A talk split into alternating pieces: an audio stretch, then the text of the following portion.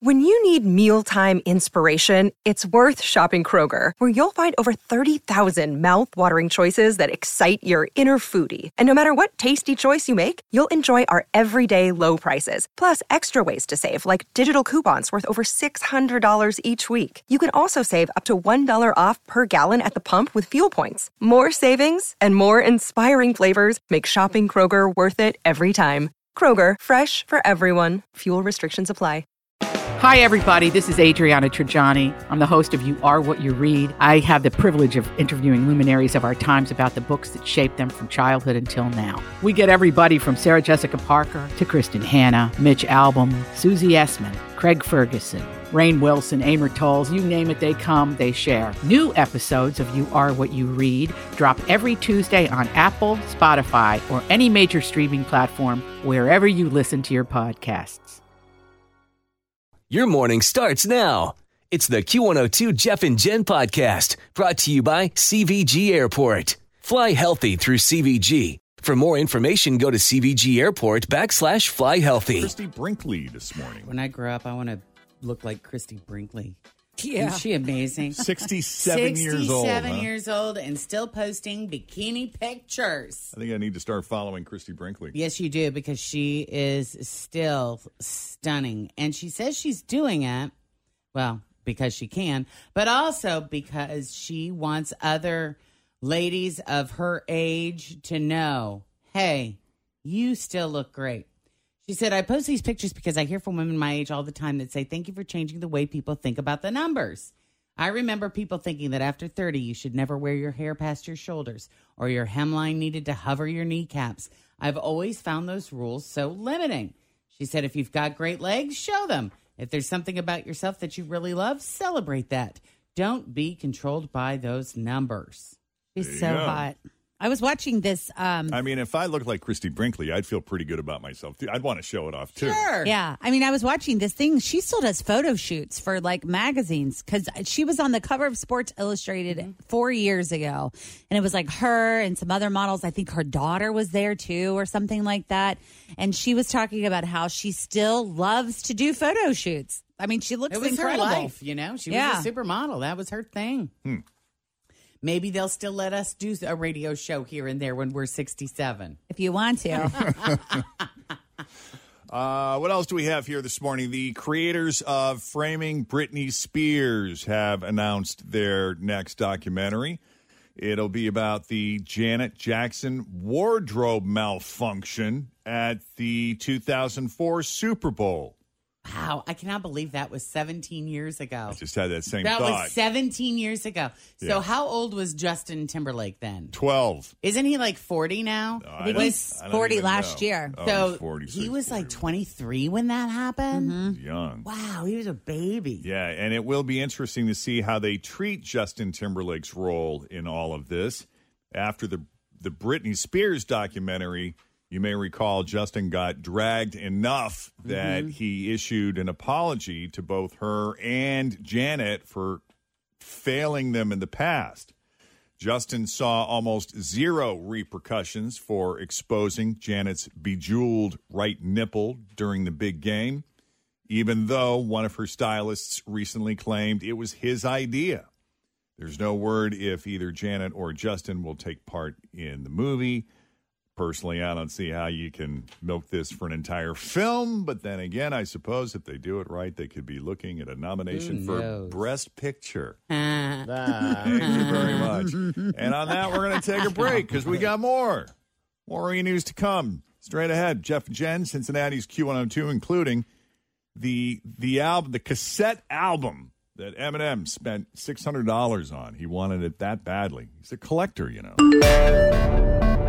CDC data now shows that a growing number of Americans are missing their second scheduled dose of the COVID vaccine. Come on, you gotta get multiple shots. The song is this. Not this. Customs officials in Texas recently seized more than $4 million of methamphetamine hidden inside a truck carrying pickles. Your Vlasic bait and switch. Due to the pandemic, there's now a nationwide chicken wing shortage. Oh. Don't worry, people are taking it in stride until the wings come back. Americans are just dipping their fists directly into the blue cheese dressing. The Orlando Sentinel published an op ed on Friday by a man who claimed he can no longer enjoy Disney World because it's too woke. The man's name? Walt Disney. 639.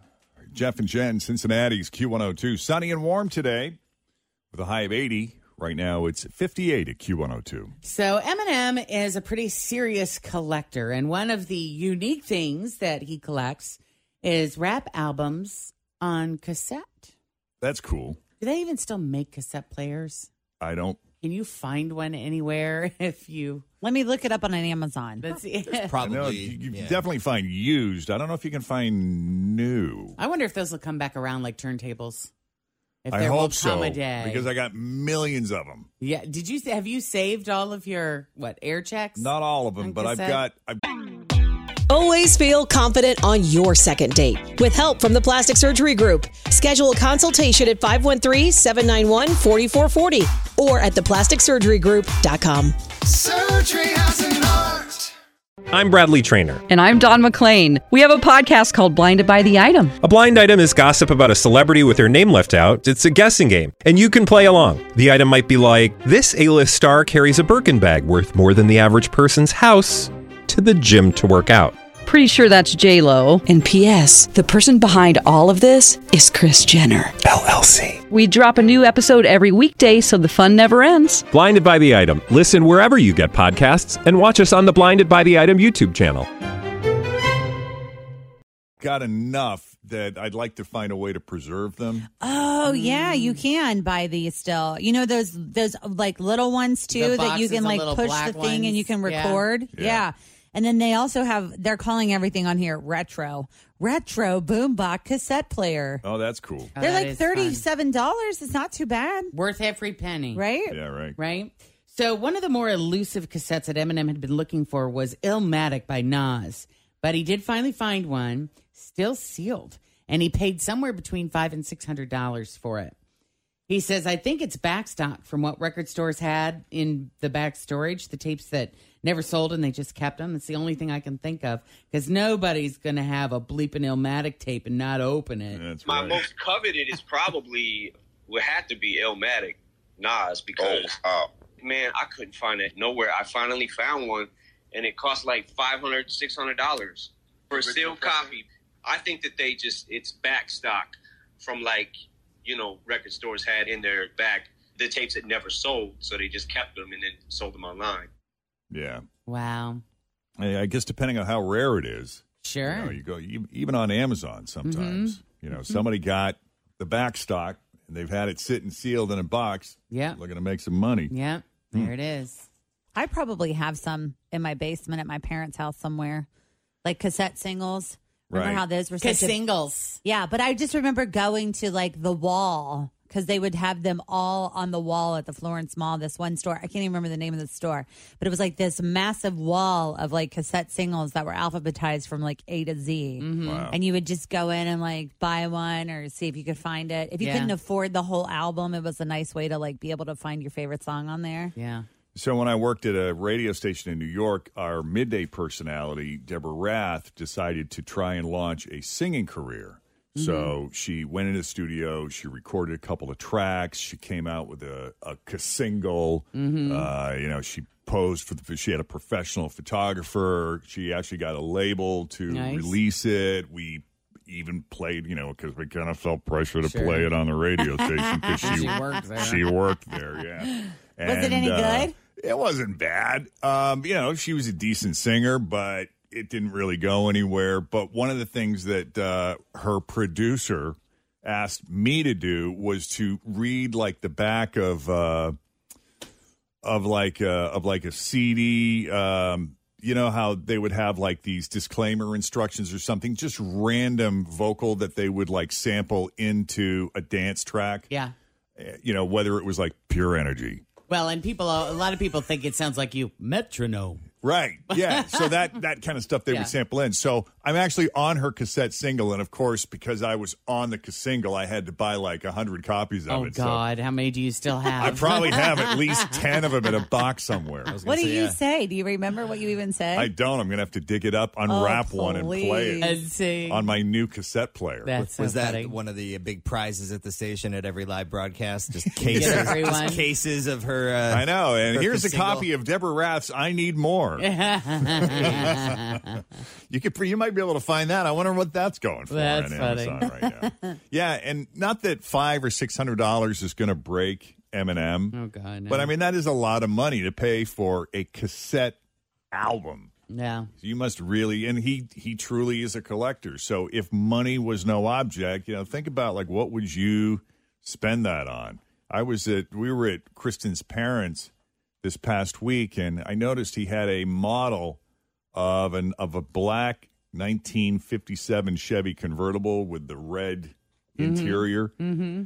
And I said, "What is the significance of this car?" Because he he doesn't own any classic cars, Mhm. and you know this is a guy that could if he wanted to. Sure.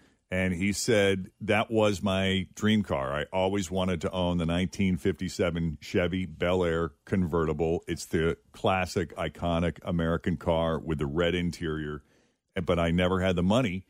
And one year, this one, he's pointing to his wife, Kristen's mother, bought me this, saying, "Well, you've always wanted one. now you can say you got it. you owned it." And it's interesting because, like, when he finally, you know, had the dough to to pay for, he didn't. I guess he, didn't do just, it. yeah.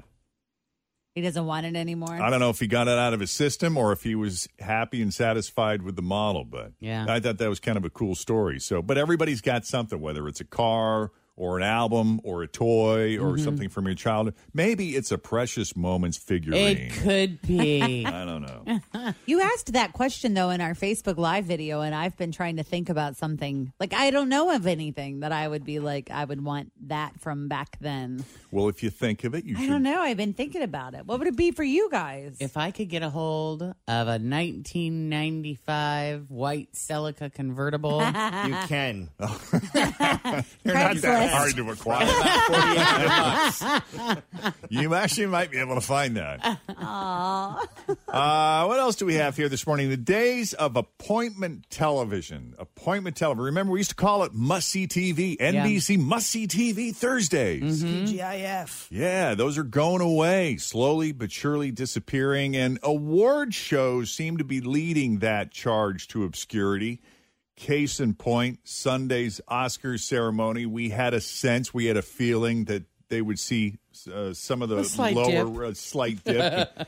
sure enough, it was the lowest rated of all time with a mere 9.8 million viewers, which is down 58% from last year's total.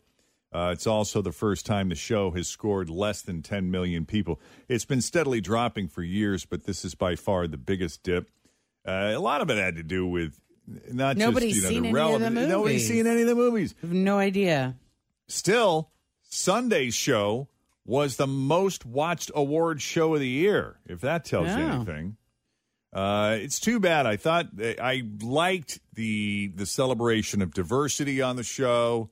I liked the stories that they told. Like when they would go through the nominees for each movie or for each category, they would tell a story about each of the nominees, about Mhm. what inspired them to pursue the craft, whether it be wardrobe design or lighting or the electrical guy or the sound editor or whatever. They they made the category interesting based on the story that inspired them to do what they did, and also they emphasized that um, that motion picture uh, fund that helps out people who you know are employees that work like behind the scenes. I was Well, it's like a 95% unemployment rate, isn't it, right now in entertainment?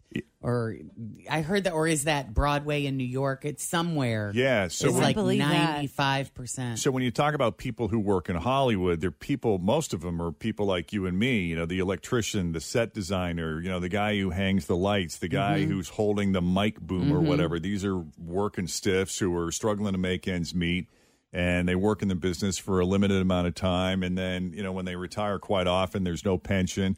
A lot of them don't have 401ks. Their savings are limited, and so they were talking about uh, MPTF, which is like an organization that helps support them, Mhm. and it provides them with not just services for older adults, but they have health centers, uh, child care, uh, health insurance, veterans assistance, other supportive services, even COVID 19 relief funds. Mhm. I have a friend who works for that organization, and they do amazing work. So they got some some They got props some on love. it. Yeah, it was That's nice cool. to see that.